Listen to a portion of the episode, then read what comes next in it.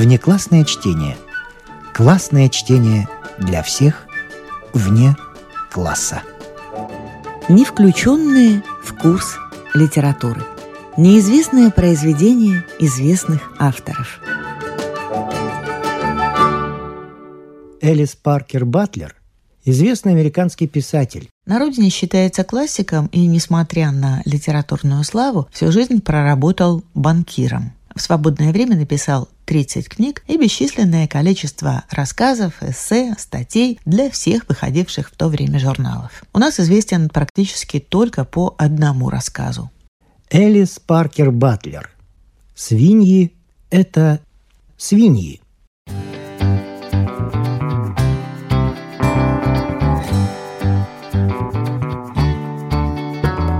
Майк Фланнери, агент международной компании «Экспресса» в Весткоте, стоял в своей конторе за прилавком и потрясал кулаками. А по другую сторону прилавка стоял мистер Морхаус. Спор двух упрямых людей, раскрасневшихся от досады и гнева, Фланнери и Морхаус были упрямы, как дюжина верблюдов, длился уже с полчаса и велся далеко не в парламентских выражениях. А предмет их ожесточенного спора мирно покоился посредине на прилавке – это был самый обыкновенный ящик из-под мыла, обтянутый сверху вместо крышки сеткой из проволоки, наподобие клетки. На дне ящика пара пятнистых морских свинок жадно пожирала салат. «Поступайте, как хотите!» — кричал Фланери. «Или платите и забирайте вашу посылку, или не платите, и я уберу их обратно на полку. У меня есть инструкция, мистер Мархаус. И Майк Фланнери не для того тут поставлен, чтобы ее нарушать. Да, да-да-да. Что за безнадежный идиот? Орал мистер Мархаус, тыча в нос агенту тощую засаленную книжку инструкций. «Да почитайте вы как следует свои тарифы!» Кролики домашние из Франклина в Весткот в хорошей упаковке. 25 центов за штуку!» Он швырнул книжку на прилавок. «Ясно?» Какого же дьявола вам еще надо? Разве это не кролики? Разве они не домашние? Разве они не в хорошей упаковке? Ну!» И, задыхаясь от раздражения, он принялся шагать по конторе. Потом вдруг повернулся к Фланери и, стараясь говорить спокойно, произнес. «Кролики! Понимаете, кролики! 25 центов за штуку. Вот здесь сидит пара, видите? Один, два. Дважды 25 будет 50. 50, понимаете? Вот 50 центов. Можете их получить. Фланнери не спеша открыл книжку, порылся в ней и остановился на 74-й странице. «А я не возьму ваших 50 центов. Вот тут вам черным по белому написано – если агент, то есть я, стало быть, находится в сомнении, которую из статей применить, он должен выбирать ту, которая выгодна компании. Вот, сейчас, мистер Мархаус, я нахожусь в сомнении. Может быть, эти животные кролики, может быть, и домашние, но они могут быть также и свиньи. А про свиней мой справочник говорит вот что – Свиньи из Франклина Весткот 30 центов за штуку. И насколько я знаю арифметику, дважды 30 будет не 50, а 60. Да, глупости! Завопил мистер Мархаус. Чепуха! Поймите вы, умная голова, что этот тариф относится к обыкновенным свиньям, домашним свиньям, а не к гвинейским морским свинкам. Но Фланнери оставался непоколебим. «Свиньи всегда свиньи», — отпарировал он. «Гвинейские или датские, ирландские — это все равно для международной компании и Майка Фланнери. Относительно их национальности я не имею возможности судить. До этого мне не предписывают и правила. По мне все одно. Свиньи всегда свиньи. Майк Фланнери поставлен тут, чтобы охранять интересы компании, а не для того, чтобы разговаривать со свиньями на их языке, выпытывать, где их родина. Мистер Мархаус даже захлебнулся от негодования. «Посмотрим!» — крикнул он. «Вы обо мне еще услышите! И ваше начальство тоже! Ведь это же... это же наглость!» Обратился он непосредственно к своим свинкам. «Вы подумайте только, я ему даю 50 центов, а он не желает их брать, а? Каково? Ну что же, пусть свинки постоят у вас, пока вы не согласитесь получить 50 центов. Но клянусь, если они не будут в исправности, я привлеку вас к суду!» И Мархаус вышел, хлопнув дверью.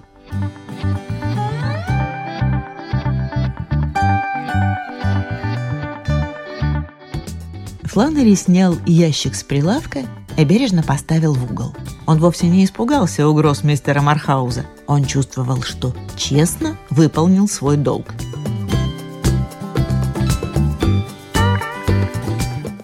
Мистер Мархаус вернулся домой в ярости.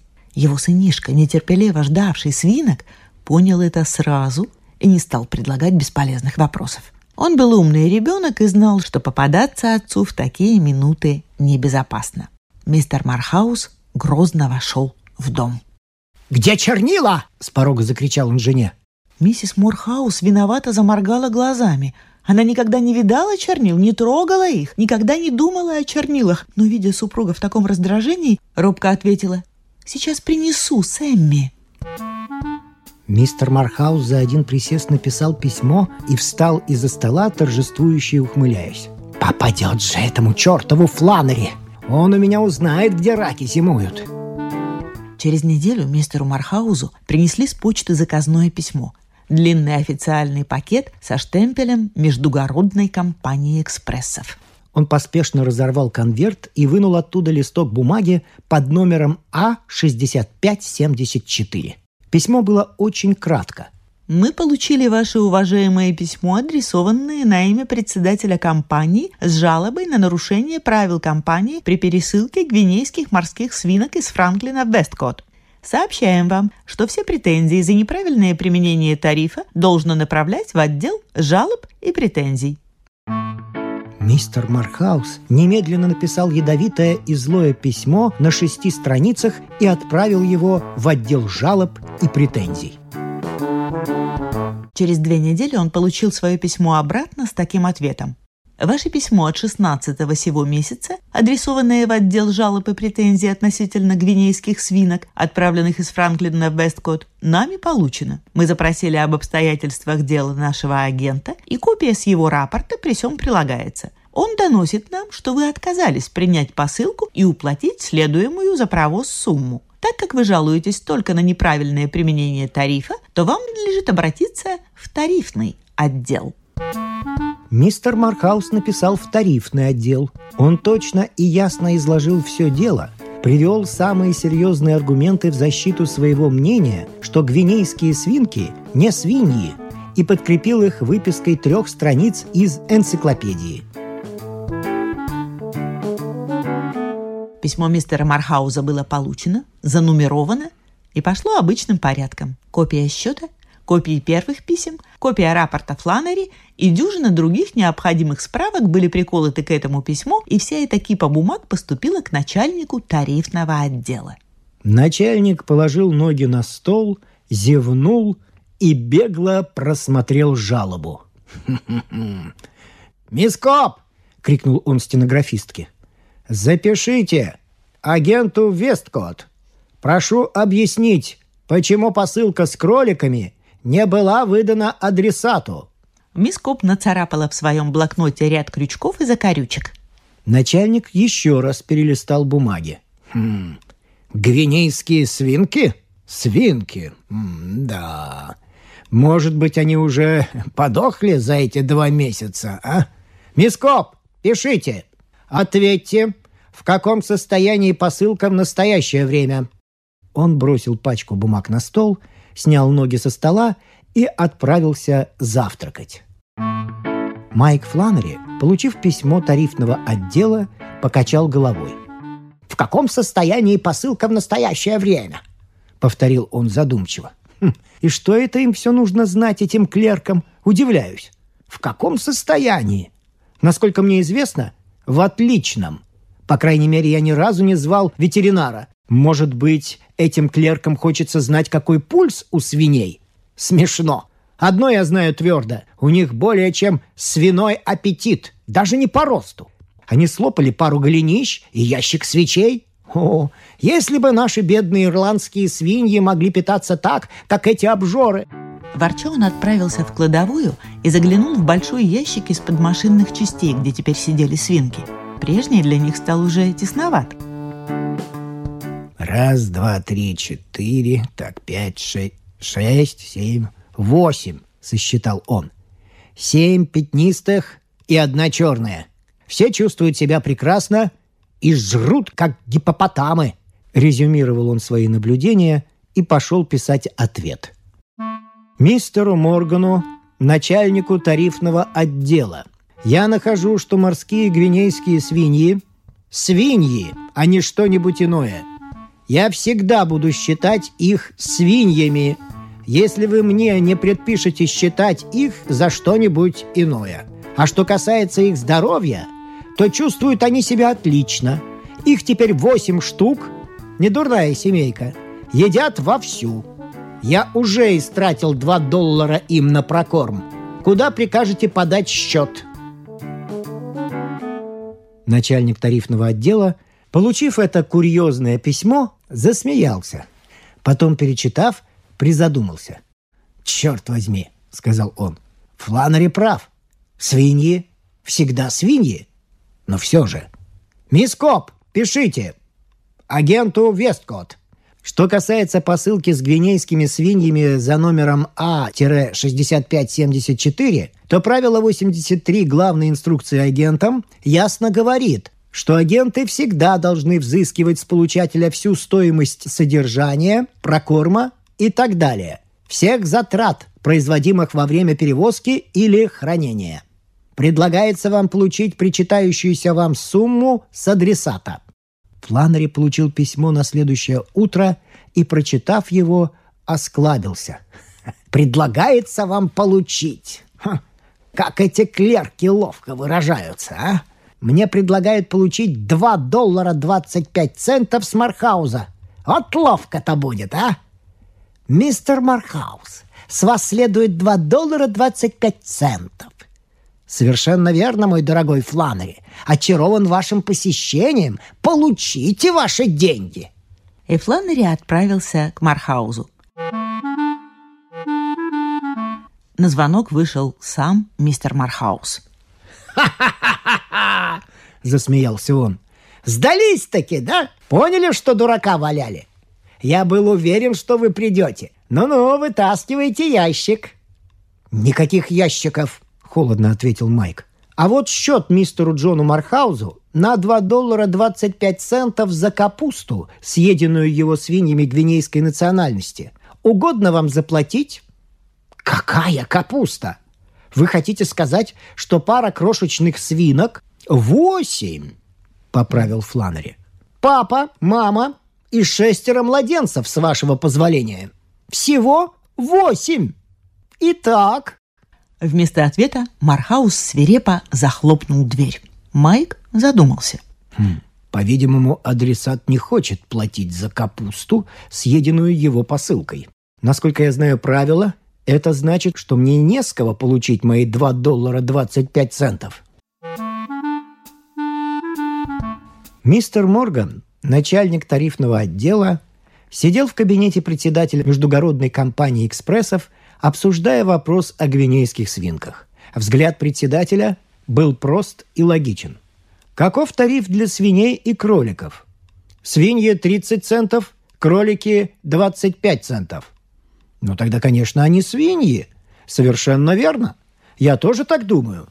Предмет, который можно оценить двумя способами, нужно оценивать по высшей ставке. Но дело в том, свиньи они или нет. Может быть, они кролики?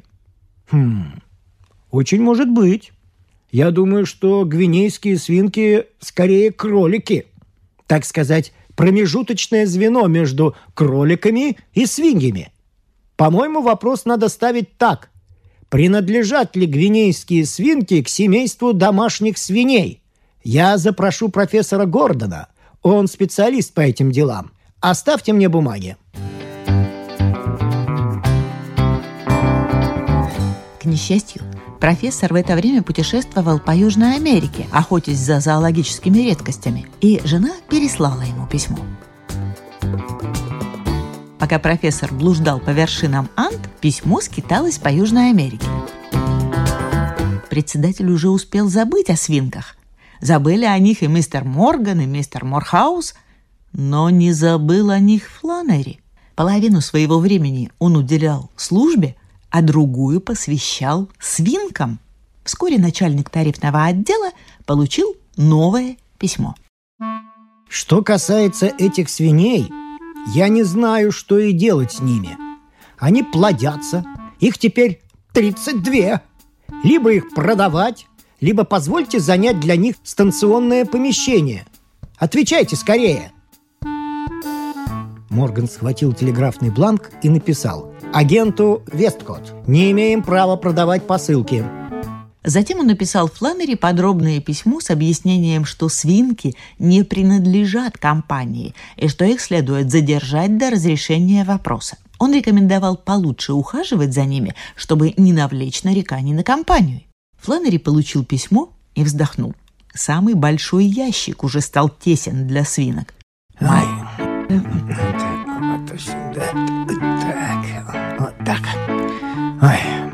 Майк отмерил 30 футов станционного помещения, сдвинул туда все ящики, устроил загородку и пустил свинок.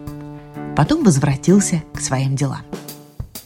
Теперь он работал с лихорадочной быстротой, чтобы поскорее справиться с делами и бежать к свинкам. А они требовали большого ухода – Через некоторое время Майк пришел в отчаяние. Он взял клочок бумаги, написал на нем крупно «160» и отправил Моргану. Морган вернул бумажку, спрашивая, что это такое. Фланнери отвечал «Теперь их 160 штук, этих свиней. Позвольте хоть часть их продать. Я не в силах за ними ухаживать».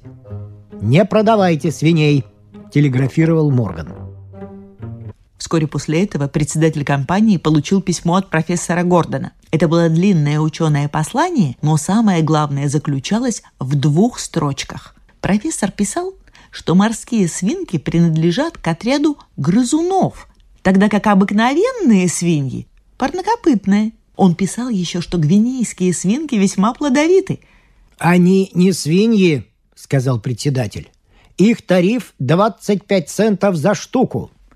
Морган сделал соответствующую резолюцию на деле НА-6754 и передал его в экзекуторский отдел. Там оформили дело и известили Фланнери, что имеющиеся у него 160 гвинейских свинок он должен передать адресату, взыскав с него по 25 центов за штуку и особо за их содержание.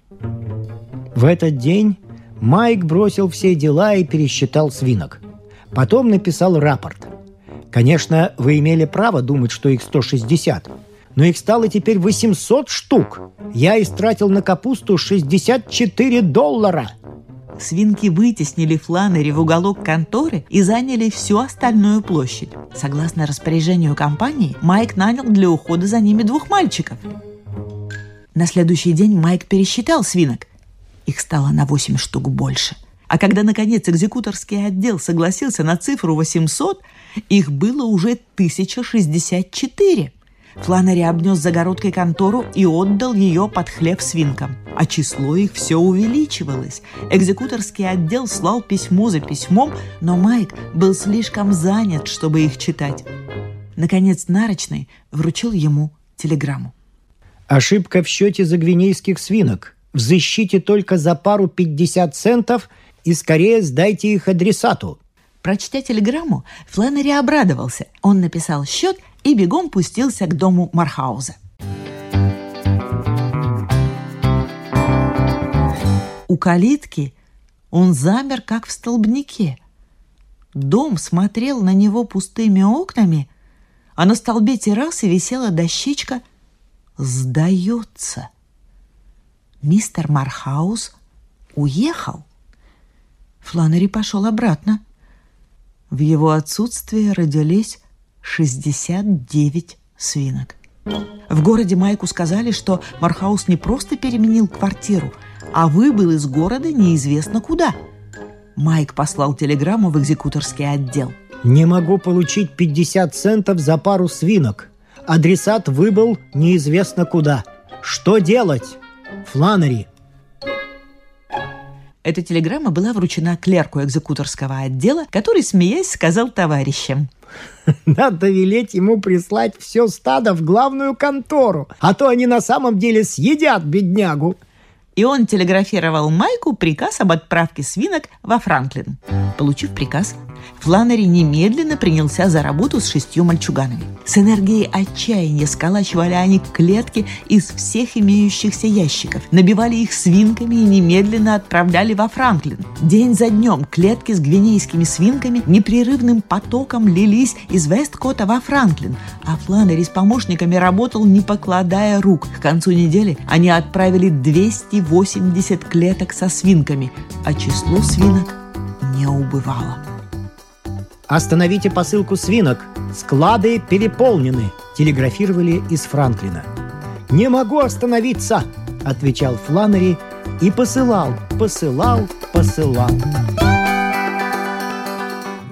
Со следующим поездом из Франклина прибыл инспектор компании. Он имел категорические инструкции приостановить наводнение свинок, принимавшее характер стихийного бедствия. Выйдя на станцию, он увидел ряд вагонеток. У конторы стоял открытый товарный вагон, и десяток мальчиков таскали туда кульки, корзины и мешки, набитые какой-то живностью. Сам Фланнери стоял посреди комнаты без куртки, засучив рукава, сгребал угольной лопатой свинок и наполнял ими корзины, кульки, мешки, он не обращал внимания на инспектора. «Оставьте меня в покое! Когда вагон будет полон, я избавлюсь от этих тварей! Клянусь, никогда не иметь дела больше с иностранными свиньями! Да, сэр, они чуть не уморили меня! Последние дни я спал на крыше вагона. Уже в следующий раз я буду знать, что свиньи не свиньи, а кролики! Правила правилами, но вторично Майк Фланнери не останется в дураках. Когда вопрос идет о жизни и смерти, к черту все правила. Да, и пока Фланнери будет стоять за этим прилавком, свиньи не свиньи, а кролики. Коровы тоже кролики. Лошади – кролики. И львы, и тигры, и серны – тоже кролики. А 25 центов за штуку! И ни гроша больше!» Фланнери задохнулся от усталости и остановился. Оставалось немного свинок. Сотня, не больше. Когда он увидел, что все они влезут в три мешка, то сразу повеселел. «Отлично!» — весело сказал он. «А ведь могло быть и хуже. Вот что бы я делал, если бы это были не морские свинки, а слоны?»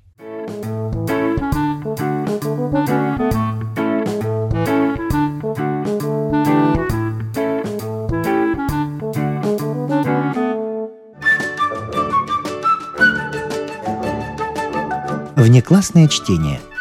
Классное чтение для всех вне класса.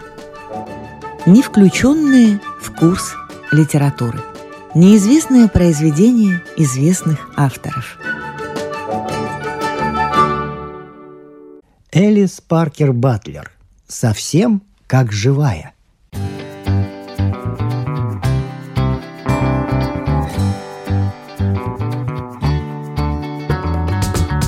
Позади багажно-посылочной конторы междугородной компании «Экспресса» в Весткоте кипела работа. Весткотское земельное мелиоративное общество купило вершину Сейдерского холма и засыпало этим грунтом болотистые низины. В свободное время Майк Фланнери любил посидеть у задней двери своей конторы, поглядывая на бесконечную цепь вагонеток, доверху наполненных песком и землей – болото превращалось в огромное поле, покрытое еще холмиками и ложбинами. Скоро здесь начнется разбивка участков и прокладка улиц. Вместе с этим, вероятно, прибавится и работа для Фланнери. Но это его мало беспокоило. Компания разрешила ему взять помощника, и Фланнери надеялся, что к тому времени, когда болото начнет заселяться, Тимми сможет приносить пользу. Правда, Майк сомневается в этом, но надежды не теряет. Подкатил поезд 4.32, и Тимми пошел встречать его с багажной тележкой. Теперь он, возвращаясь, лениво катил ее за собой. Ему-то все равно, дойдет ли он до конторы когда-нибудь или нет. Фланнери возмутился. «Разве ты не можешь двигаться побыстрее? Ну, поторапливайся! Ты на службе у компании экспрессов, а не на кладбище. Можно подумать, что это похоронная процессия». «Верно», — подтвердил Тимми. «Вы правильно сказали. Совсем как похоронная процессия. Что у тебя там?» — рявкнул Фланнери. «Мертвое тело», Тимми, ухмыляясь, поднял ящик, отнес в контору и поставил на пол. Ящик был не слишком велик и не слишком тяжел. Самый обыкновенный ящик с проволочной решеткой вместо крышки. И в нем ангорская кошка. Большая, красивая ангорская кошка, но дохлая. Майк взглянул на ярлык. «Я думаю, Тимми, тебе следует отправиться с похоронной процессией к миссис Уорман. Не такая теперь погода, чтобы держать в конторе скоропортящиеся продукты. И не вступай с ней в споры, если она будет настаивать, что товар прибыл в несколько поврежденном состоянии.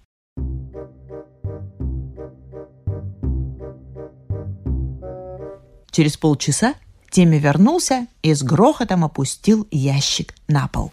«Она отказывается принять кошку», — коротко заявил он. Майк Фланнери положил перо и с презрительным сожалением посмотрел на юнца. Потом не спеша сполз с табуретки, медленно взял шляпу и молча надел ее. С видом Геркулеса, направляющегося на совершение очередного подвига, он поднял ящик и, крепко стиснув зубы, весьма решительно вышел из конторы под палящие лучи солнца. Тимми с любопытством глядел ему вслед.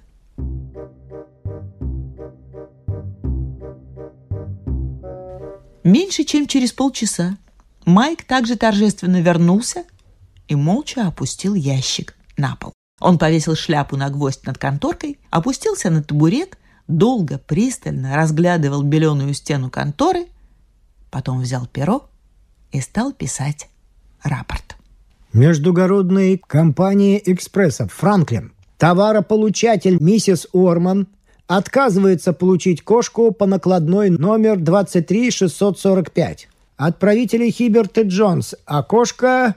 Как бы это получше выразиться, Тимми? Ну, я, видишь ли, пишу в Нью-Йорк этим клеркам, которые всегда потешаются над моими письмами. Мне нужно сообщить им, что эта самая кошка подохла. «Скончалась?» — посоветовал Тимми. Ага, скончалась. Нет, скончалась не совсем подходящее слово. Слишком уж торжественно. А впрочем... Майк обмакнул перо и написал. «Кошка больна. Сообщите, что мне делать. Фланери». В главной конторе междугородной компании «Экспрессов», получив письмо Майка Фланнери, поспешили связаться по телефону с фирмой Хиберт и Джойс. Это было крупное предприятие, один из лучших клиентов компании «Экспрессов». Поэтому компания всегда старалась оказать ей услугу. Клерк, звонивший по телефону, понимал, что вести кошку назад неудобно, особенно если она больна. «Насколько мне известно», — ответил заведующий отделом животных фирмы Хиберт и Джонс, Кошка находилась в момент отправки в отличном состоянии. Если с ней что-нибудь случилось, это дело не наше.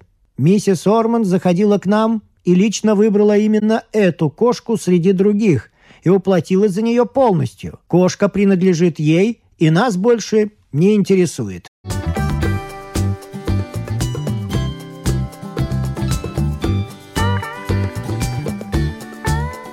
Весткот почти пригород Нью-Йорка – как и Франклин. Почта сюда приходит часто. На следующее утро, открыв контору, Майк Фланнери нашел письмо правления. Оно было весьма кратким. Относительно кошки. Накладная номер 23645. Груз был послан на риск владельца. По-видимому, владельцем является миссис Орман. Кошка должна быть ей вручена. Мы посылаем ей соответствующее уведомление. Но до выдачи вы должны тщательно хранить груз в конторе. Лучше всего предложите ветеринару осмотреть кошку. Кормите ее регулярно». Майк Фланнери медленно сложил письмо и вопросительно посмотрел на кошку. «Ха! Кормите ее!» Вероятно, они хотят сказать окуривать ее, чтобы она хорошо пахла. Что в самом деле эти щеголи в правлении думают, что кошка упала в обморок, что ли, а? Они полагают, что встревоженный Майк Фланнери сидит у кошачьего изголовья и машет на нее веером, чтобы привести ее в чувство. Кормите ее. Это мне нравится. Он еще раз перечитал письмо, нахмурился и стукнул кулаком по столу. Вы должны тщательно хранить груз в своей конторе. Так прямо и написано. А что же станет с беднягой Фланнери, а? Вошел Тимми и, проходя мимо ящика, вызывающе потянул носом воздух. Это разозлило Фланнери. «Довольно!» – заорал Майк. «Оставь свои дурацкие выходки! Ее нужно хранить, и велено хранить черт знает сколько времени. Так что не спеши, еще успеешь нанюхаться!» «Неужели же вы думаете держать кошку здесь?» – удивился Тимми. «Буду! Должен! Им, видишь ли, угодно держать дохлую кошку!» Майк Фланнери только агент компании «Экспрессов» в этой самой конторе Тимми. И если его заставляют думать, что интересы компании требуют хранения дохлой кошки, он будет ее хранить. Эх, Тимми, тебе еще нужно многому учиться, прежде чем освоишь наше дело и научишься правильному обращению с доверенными тебе грузами. Я и так знаю, что кошка дохлая. Может быть, кротко ответил Майк. Может быть и знаешь, а может быть и нет. Где сейчас доктор Помрой? Поди позови его». Проходя мимо ящика, Тимми посмотрел на него с некоторым уважением. У него появилось легкое сомнение в своем умении распознавать дохлых кошек. Не зря же Фланнери зовет ветеринара осмотреть ее.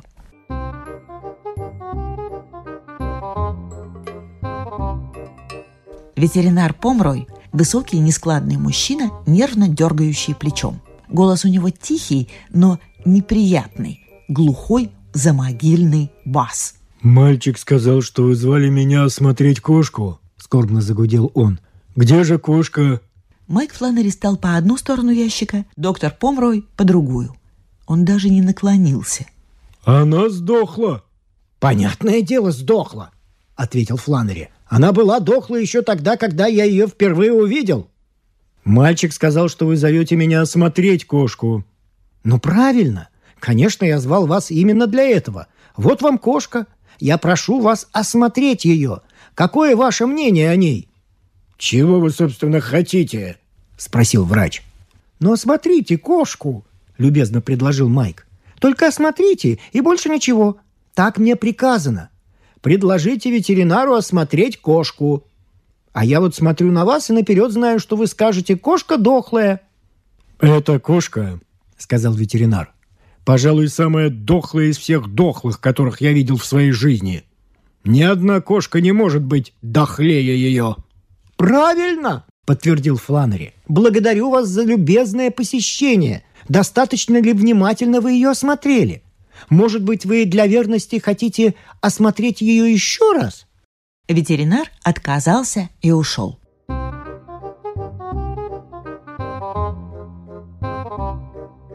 В этот день Фланери и Тимми, проходя мимо ящика, отворачивались и ускоряли шаги. А вечером, когда Фланери должен был засесть за отчеты, он вышел во двор и писал на крышке стула. Самым серьезным и ответственным делом было составление рапорта в правление компании. Насчет накладной номер 23645. Ветеринар осмотрел кошку, и она никуда не годится. Он так и говорит. Никаких признаков, миссис Уорман. Я буду держать кошку в конторе, покуда смогу выдержать. Но как я могу ее кормить? Мне еще никогда не доводилось кормить таких кошек. Фланнери.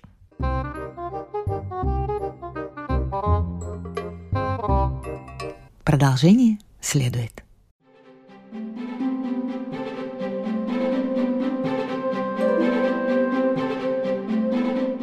Внеклассное чтение.